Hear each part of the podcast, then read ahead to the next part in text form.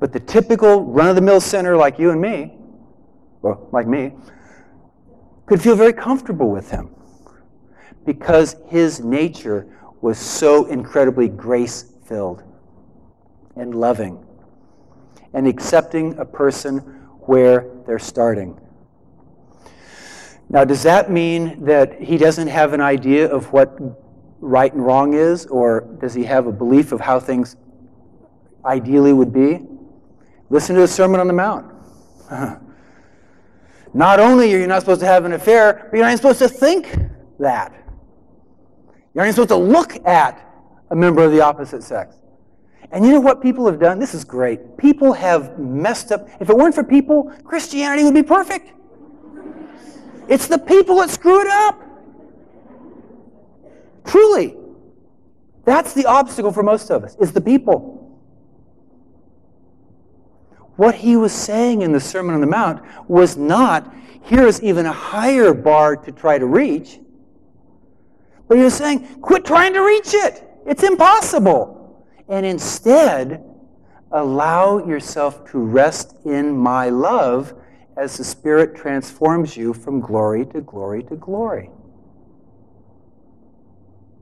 Let my love draw you. Keep your eyes on me, not as an ego trip. But he didn't say, don't sin, don't sin, don't sin. Okay, don't, uh, on three. Don't, so, come on. Don't sin, don't sin, don't sin, don't sin. What happens when you're doing that?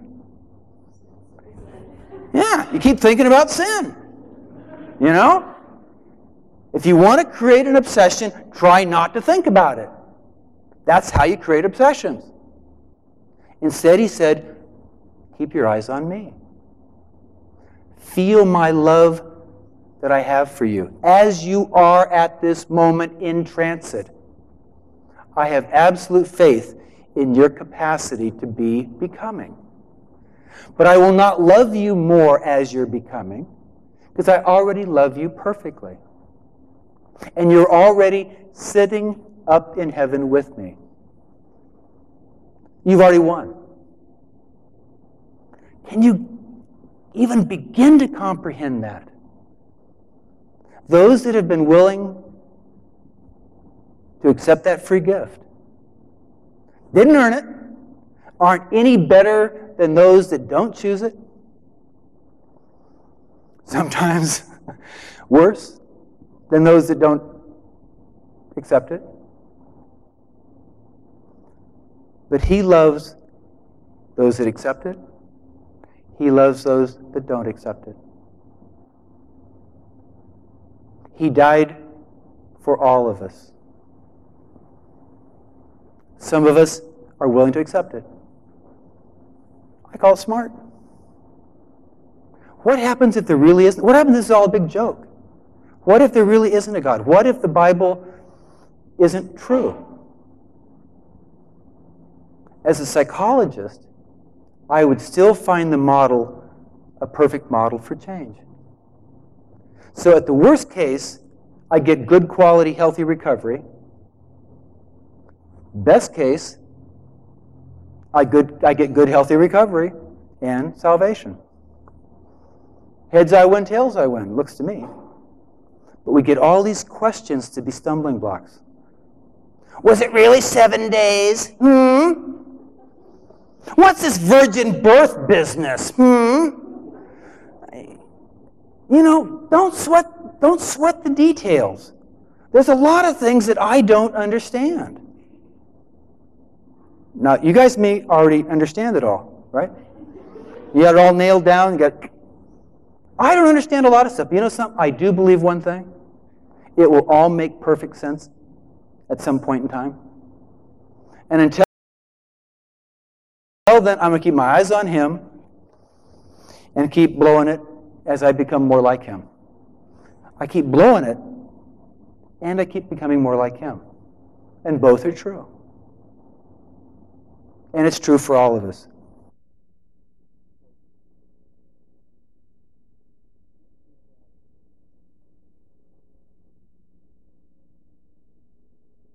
Truth about our self image is extremely important. From Ephesians 4 14 to 15, Then we will no longer be infants tossed back and forth by the waves and blown here and there by every wind of teaching and by the cunning and craftiness of men and their deceitful schemes. Instead, speaking the truth in love, we will in all things grow up into Him who is the head, that is Christ. When you start nitpicking, you become vulnerable. When you start debating the little stuff, you become vulnerable. Why do you think it is that Paul would say, the most learned man of the day, all I know is Christ and Him crucified? Because that's the whole Megillah right there. That's the whole, that is Christianity right there in one nugget. Everything else hinges on that. Either as a fanatic and a crazy man, or he was who he said he is. I believe he is who he said he is. And it's really helped transform my life, and I still blow it right and left. 1 Corinthians 2 uh, 12. We have not received the Spirit of the world, but the Spirit who is from God, that we may understand what God has freely given us. Not only does He give it to us, but He gives us a means to be able to comprehend it. This is a full service God. We don't earn it, He gives it to us. Not because we deserve it, but because of His nature. And then He gives us a built in mechanism to be able to comprehend and utilize that gift to boot. That's pretty cool as far as I'm concerned. What a perfectly loving Father that is. From 2 Timothy 1 7. For the, for the Holy Spirit, God's gift, does not want you to be afraid of people, but to be wise and strong, and to love them and to enjoy being with them. How often do you see prissy, prissy Christians say, Well, I just don't want to be around that kind.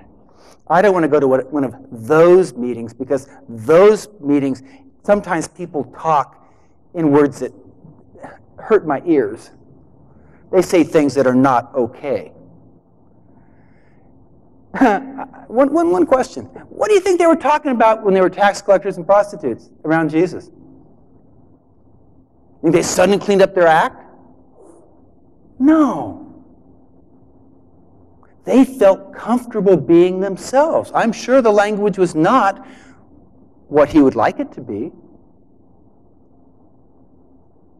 And as they got to know him, I'm sure the language was not as it was becoming more edifying.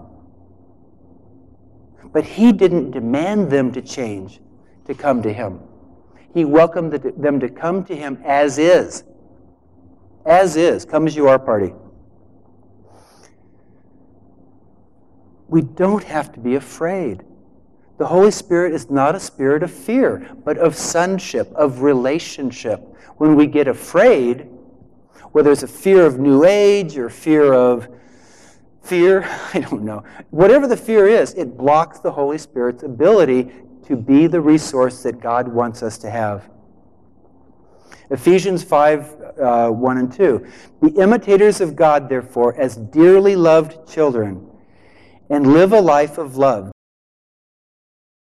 just as Christ loved us and gave himself up for us as a fragrant offering and sacrifice to God. Think about that. He wants us to be imitators as children of a very loving, nurturing Father. He wants us to be able to give of ourselves to each other the way His Son gave to us. Jesus was not a doormat. No one took anything from him, he gave it freely. He is not a wimp. He was a carpenter before they had power tools. He had strength, and I feel those strong hands on my shoulder when I need it the most like right now. I feel that strong arm around me whenever I need it. I never, ever, ever have to do it alone. But I get to be like him. And that is so cool. Growing up, I desperately wanted to be anything but me. I wanted to find somebody that would be willing to let me hang around so I could feel like maybe they liked me because I hated myself. Maybe I had better taste back then. I don't know. But I like me now. No, this is not a democracy to vote, okay? But we need to have our identity in our Christianity. It is so sad to see Christianity in the parking lot. Cutting each other off to get your parking spot because you don't want to be late for church? Isn't that what Jesus would do? You know? Of course, it was easier than he had donkeys. Right? Remember the model. To me, Jesus is a lot like my, my good friend Tandy, counselor that shares uh, office with Sonia. We went, as part of my recovery, I'm continually doing things. We skied out of state for the first time ever uh, last month. Telluride to die for. And the story's coming up, you'll see it was close. So I decided while I was at Telluride that I would do a diamond. Now, a diamond at Telluride is like a diamond at Squaw. Very steep. I'm an intermediate skier. I was dumb enough to start skiing at about 45, 46 years of age. Not a real smart thing to do. But here's Tandy, and she's right in front of me, and she carves out a path. I follow the path. Rest. I, you know, it's very high elevation, and I'm not. I'm a couch potato. I'm not. I'm not buffed. Mentally, I'm buffed. Physically, I pant a lot. Okay, and so I'd have to wait, and I'd take another little bit. I made it down that diamond. I was so excited. I followed her through many different runs that were much easier. And it was so nice to have somebody who knew what they were doing leading the way, and all I did was copied her. She said, put your, you know, I had some parabolics, and I just put your, put your weight like this, put your knees like this, and I just did what Tandy said, because I had the freedom to do what I wanted to do, even though she was telling me to do it. Remember from before? Think about that. When we first started learning to ski, Gloria, a good friend. We, we were her ducks. Sonia and I were her ducks. Gloria would go, and then her little ducks would follow. You know, and she'd stay on real easy slopes. And it made it look so much easier because we had someone that knew what they were doing, that was absolutely nurturing and loving, had absolute faith in our capacity to achieve this task, and would love us whether we fell or not. I almost wiped her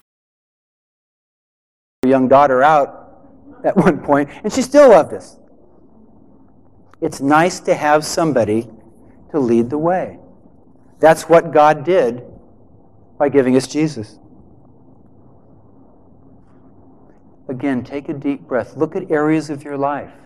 Are there areas of your life that you would like to have someone lead the way that would have absolute faith and loving respect and caring for you even as you run over their kid? Or do you have it so together that you don't need don't need no coach, don't need no model, I'm fine as I am. Right? There is nothing wrong with being screwed up. There's something very right about feeling good about noticing that you're screwed up and turning around and going a different direction.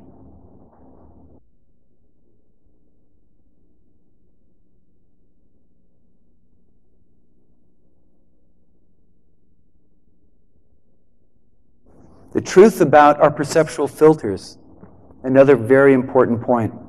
In the handbook, it defines our perceptions are filtered through our beliefs and assumptions, our internal dialogue, thoughts, and images, our physical and behavioral uh, responses, and our emotions. All of these interact to form a filter through which we experience the world. We do not experience the world directly. We do, in fact, filter them somewhat like these glasses. Without these glasses, I don't have the filter, and even with size 16 font, it's blurry. Okay? The difference between this talk and God's grace and the freedom to obey is I could read size 14 font without glasses. Now I can't read size 16 font without glasses. Time moves on. Progress. Put the glasses on. I can see. 1 Corinthians 13, 11 to 13. When I was a child, I spoke as a child. I understood as a child. I thought as a child. But when I became a man, I put away childish things. For now we see through a glass darkly, but then face to face. Now I know in part, but then shall know even as also I am known. And now abideth faith, hope, and charity, these three, but the greatest of these is charity, or love. Charity and love are, are interchangeable.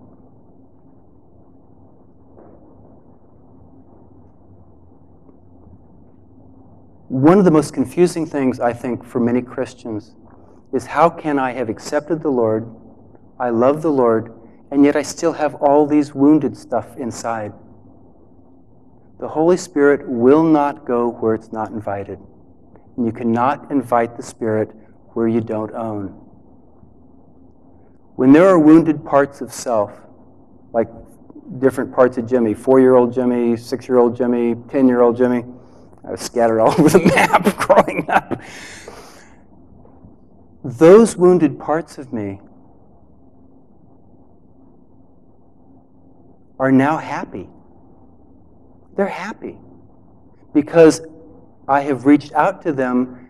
The Spirit through me has reached out to them, and they've continued to grow and learn and to feel much better about themselves.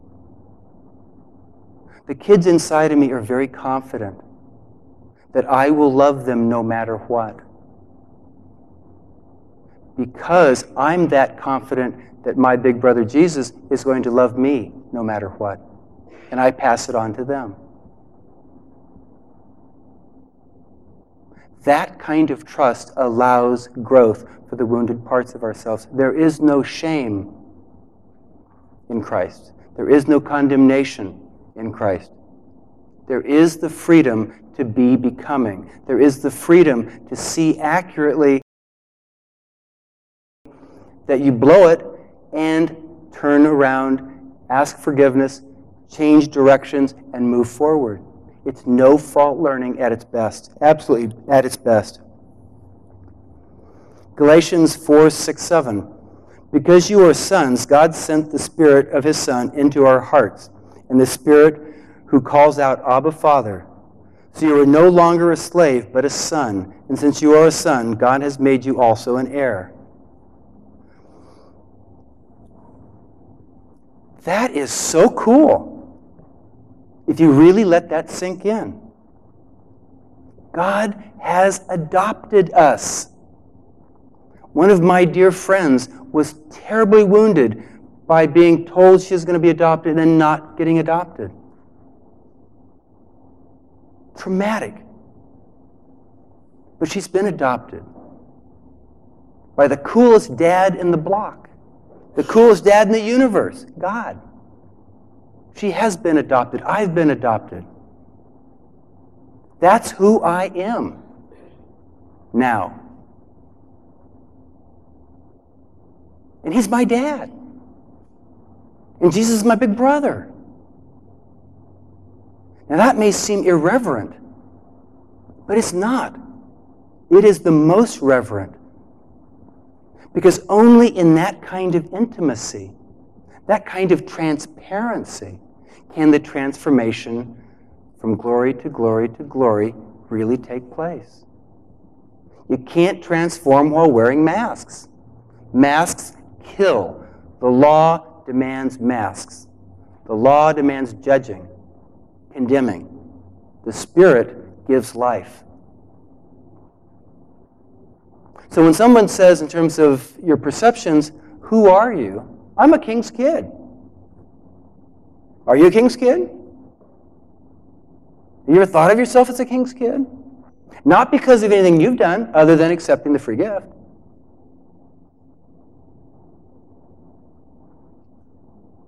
You know, one of the problems in the battle between New Age and, and, and, and, and conservative fundamentalism is that the New Age folks have a tendency to feel that man is God and that therefore you've already arrived just being a man. And many of the, of the fundamental, uh, conservative fundamental, feel like you're supposed to see yourself as a wretched worm um, and hate yourself for God's sake. I never really figured that out. Now, it is true that in our old nature, that which was crucified with the Lord, that died with the Lord, our old nature that died with the Lord, is no longer seen by God. Christ covered that, His blood covered that. Okay? But God adopted us, He chose us. He picked me for the team. Do you know I would have killed someone for that in elementary school? I would have sold my soul for that in junior high. And I didn't even have to buy it, it was free. I am a king's kid. That's not a comment on me, it's a comment on my brother who adopted me. It's a comment on my father who adopted me. But because of who they are, I'm a king's kid. And no one, no one will ever convince me otherwise. Not that I'm stubborn. John 15, 15. Jesus said, this, when I got this one, it, I just started to cry. And I may again. I know, I no longer, this is Jesus speaking in John, I no longer call you servants because the servant does not know his master's business. Instead, I have called you friends. Friends.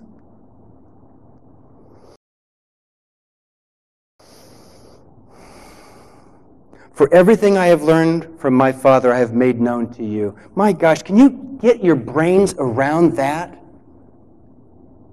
The most amazingly perfect person that ever lived calls me friend. God calls me son. Jesus calls me brother and friend. Now, I can understand that because my brother behind the camera is not only my brother, but he's my friend. He's my friend too. Same with my sister. She's older, but it couldn't be helped. But I told her I wouldn't mention that. Jesse and Nathan, they're my sons, but they're my friends. I'm a dad first. I don't confuse the two, but I like them as people. That's the relationship God has with us. That's the relationship Christ has with us. Romans 7 18 to 20. I know that, now this is going to be a stumbling block, so get ready. I know that nothing good lives in me, that is, in my sinful nature. For I have the desire to do what is good, but I cannot carry it out. For what I do is not the good I want to do. No, the evil I do not want to do, this I keep on doing. I love Paul. He writes like I do.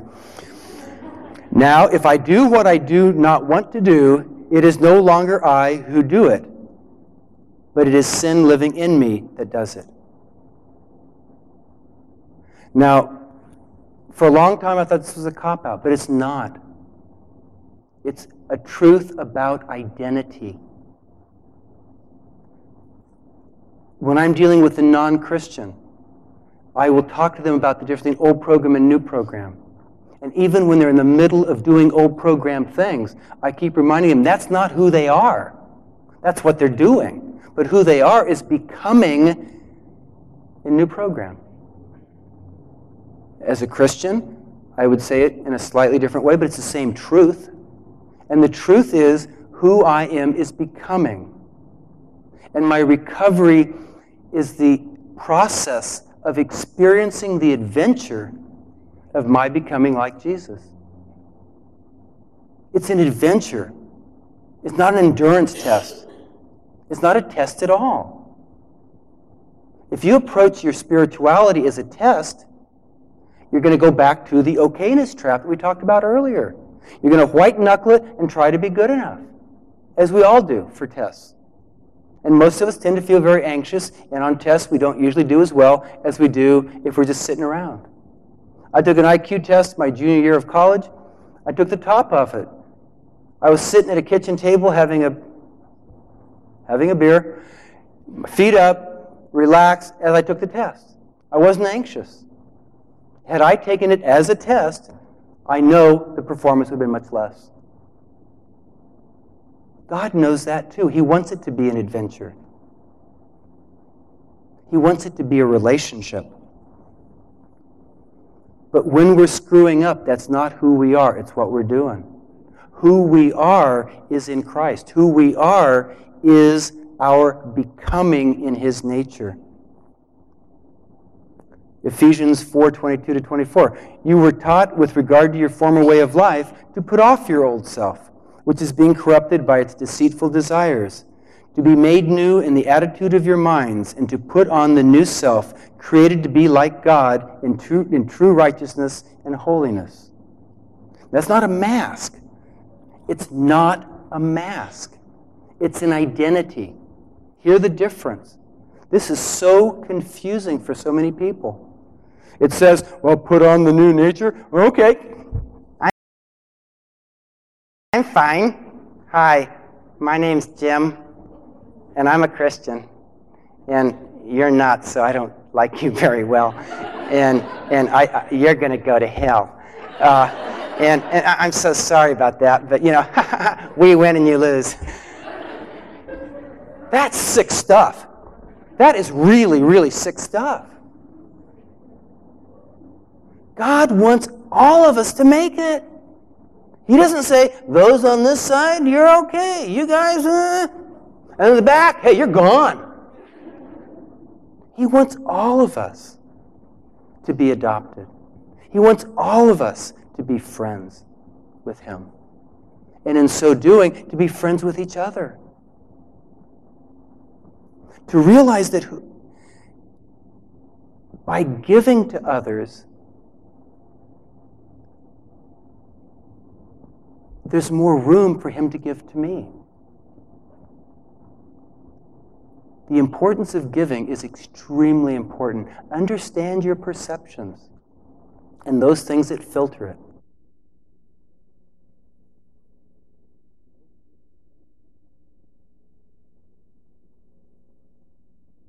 About the economy of giving, extremely important. Matthew 10 39. And I really appreciate your endurance. Uh, I'll be over probably another three hours. joke, joke. We're getting down toward the end here, honest, promise.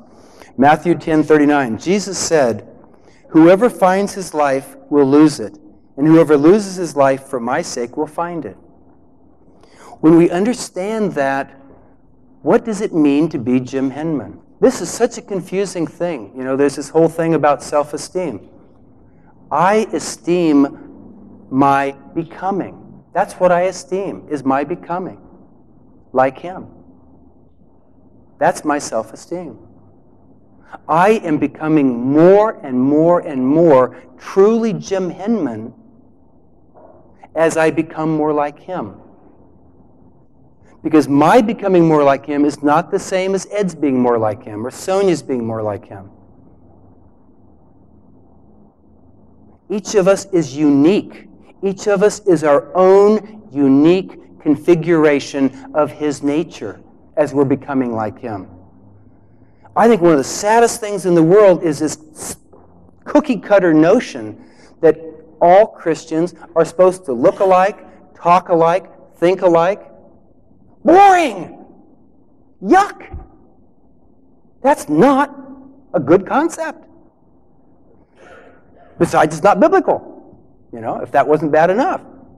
Because the body is made up of many different parts. A hand is not an eye, is not a kneecap. It's time to realize you don't have to apologize for being yourself becoming in His nature. He made you that way. And by being real, instead of being a stumbling block, what you can be is someone that a non Christian sees and goes, Oh, you mean You're not perfect? I, am perfect, but, but I'm talking about the rest of you. And, and when they see that imperfection and yet realize, yeah, I'm a Christian, I'm not perfect, I'm just saved.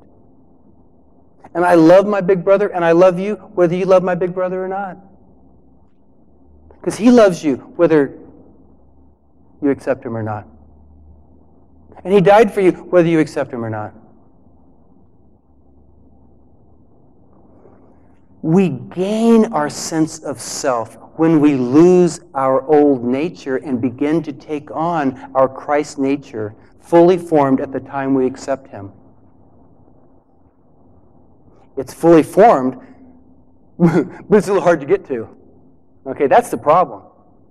The Christ nature is fully formed when we accept the Lord, but getting it, getting access to it, getting a reliable access to it is much more tricky, much more difficult. And it's something we will never be able to do perfectly. So what? I was having a humbling experience recently where my son Jesse was pointing out, Dad, why do you blow up? Now, you guys probably don't believe this because I'm perfect. Why do you lose it and kind of me- melt down? And so Jesse and Sonia were tag teaming and kind of pointing out that it might be good to, to look at that. And I said, Jesse, you know, to be honest with you, you know, I I kind of like the fact that I can let my hair some let my hair down what little bit there is, and and and, and be human. You know, I have no desire to be perfect. I have no desire to be perfect. I don't like being around perfect people. Do you? Yeah, you tend to feel like I better watch what I say. You know, you want to really screw up a party? Tell them you're a psychologist. You know? I think I'm gonna change my. I'm gonna be a proctologist next time in my next life. No one will talk to you then. From Romans 15 13, may the God of hope fill you with all joy and peace as you trust in him, so that you may overflow with hope by the power of the Holy Spirit. God gives us such abundance. However, in any container, let's, let's look at this container, and it's this big and we fill it up. Put a lid on it. Now, how can God add any more to that if it's full? There's a lot of people going around with full containers stagnating, stagnating, getting stale. You want more? Pour it out. Pour it out to those around you freely. Because the economy of giving makes all the difference in the world to understanding God's message. Let's say this book, this book has an intrinsic value of $10. Let's just say that, because it does. What a coincidence, right? If I give this gift to Pat because I should, obligation, duty, whatever. This book cost me $20. When I give it to Pat, she receives a $1 gift. I paid 20 bucks for it. What she receives is a $1 gift. Why? Because the attitude, the nature of the giving affects the value of the gift. When I'm giving it begrudgingly, under my own steam, I pay double. You know, you hate to pay retail, right? Well, this isn't paying retail, this is paying double. Doesn't that just kill you those of you that love sales? You know, like a bargain? Let me tell you a bargain. When you give freely through the Spirit, just because the Spirit leads you to do it and you say, okie dokie, fine, cool, I'll do it. This $10 book comes with a $20 rebate.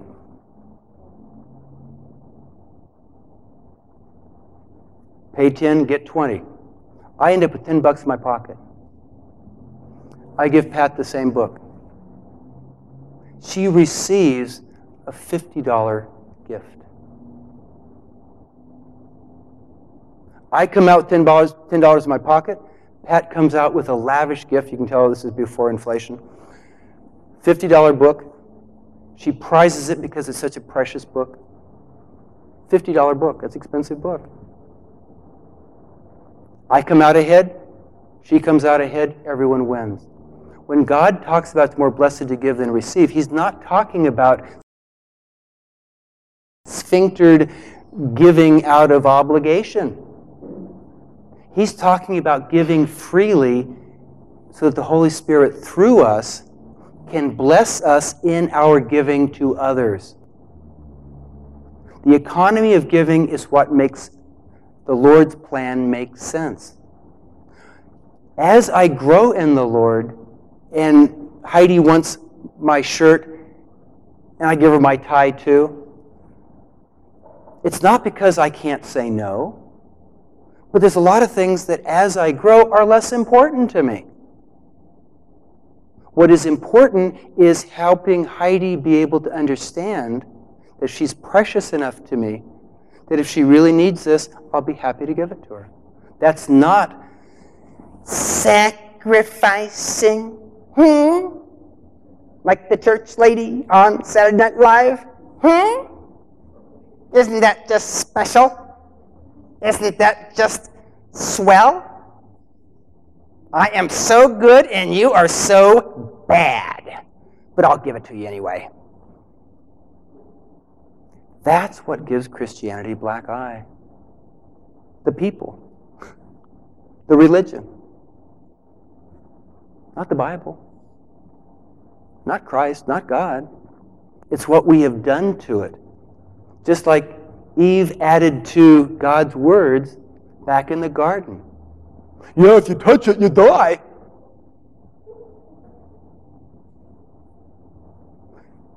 The serpent able to twist words around. Oh, you won't surely die. And besides that, God you eat any, any tree in the, in the garden, right? We, we, we confuse ourselves. The giving that I'm talking about, the giving that God's talking about, is the freely given permission to touch lives. When I was 17, yes, I was 17 at one time, I was a freshman at JC. And I wrote a paper for an English course, and uh, uh, the title of the, of the paper was called A Monument to Existence. This is at 17.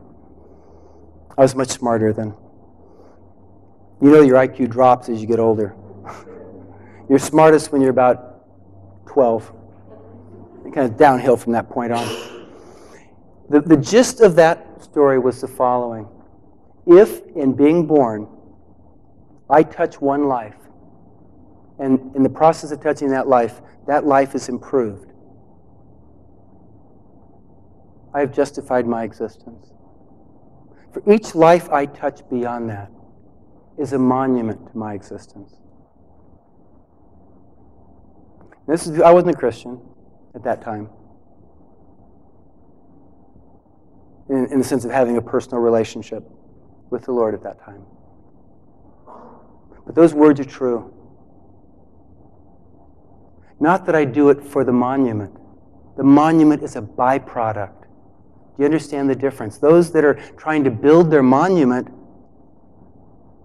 it's on sand.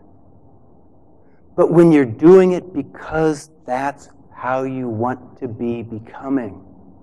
And you're allowing that transformation with got it, got it, ain't got it. Abbott and Costello. That's recovery. That's Christianity.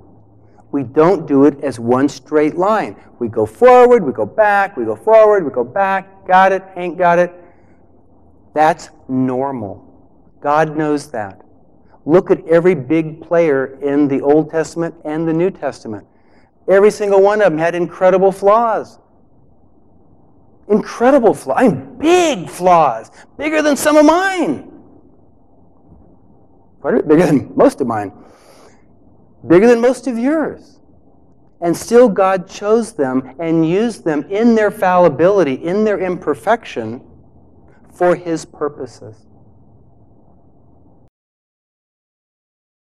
That's what we're free to do. But we need to let ourselves do it freely, to have the freedom to want healthiness enough to be willing to read the owner's manual. Do you realize the Bible is an owner's, owner's manual?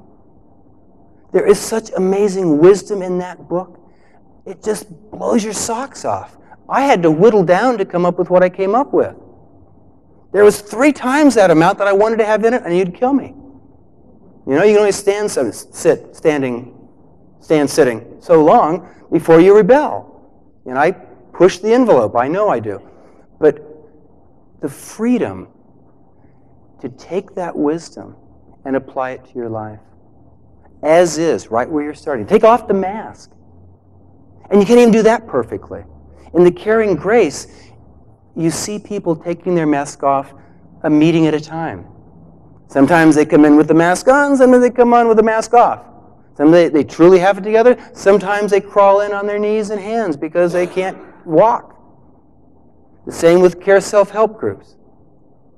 It's a come as you are party, it's a safe place to be becoming. That's what God wants for all of us. I want you to take a deep breath and just allow yourself to really think about your life today. Not your partner's, not anybody else's, but your own. And as you're thinking about that, I want you to ask yourself do you like what you see? Do you like where you're starting? Do you feel a sense of confidence, a sense of peace, a sense of serenity in your day to day life? If you do, cool. If you don't, feel good about noticing that. Feel good about noticing that. Because what we, I, and I say this usually more than one time in most sessions feel good about noticing. Why? Because normally we condemn what we don't like. We notice something, we don't like it, we condemn it. That way we keep stuck in it. We get the ruts deeper and deeper and deeper. When we feel good about noticing the things we don't like, it's like a land scraper that scrapes off the ruts, and you can drive more safely without getting caught up in the ruts as bad. Feel good about noticing right where you're starting. Celebrate that you're feeling good about it. And realize who you truly are. Notice your identity, notice your perceptions, and notice how you give. Do you give freely? Or do you give begrudgingly because it's what you should do? And then resent it and take it back? I really appreciate you guys coming out. I appreciate you pushing the envelope of tolerance.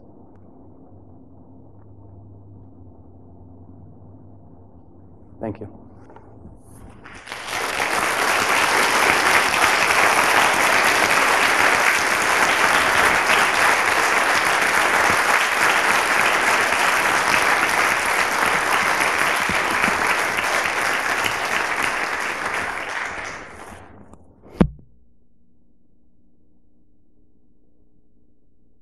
There's literature out there. I would really encourage you to, uh, to pick it up. There's going to be a thing this Saturday night, like I mentioned, uh, for people interested in Christian recovery in different areas. The flyer on that. Even if you've never been to CARE, you want to go to the CARE birthday party, you're welcome. Because there's no second class citizens in CARE, it's only first class. Okay? Thank you very much. And that concludes The Truth Can Set You Free. Thank you.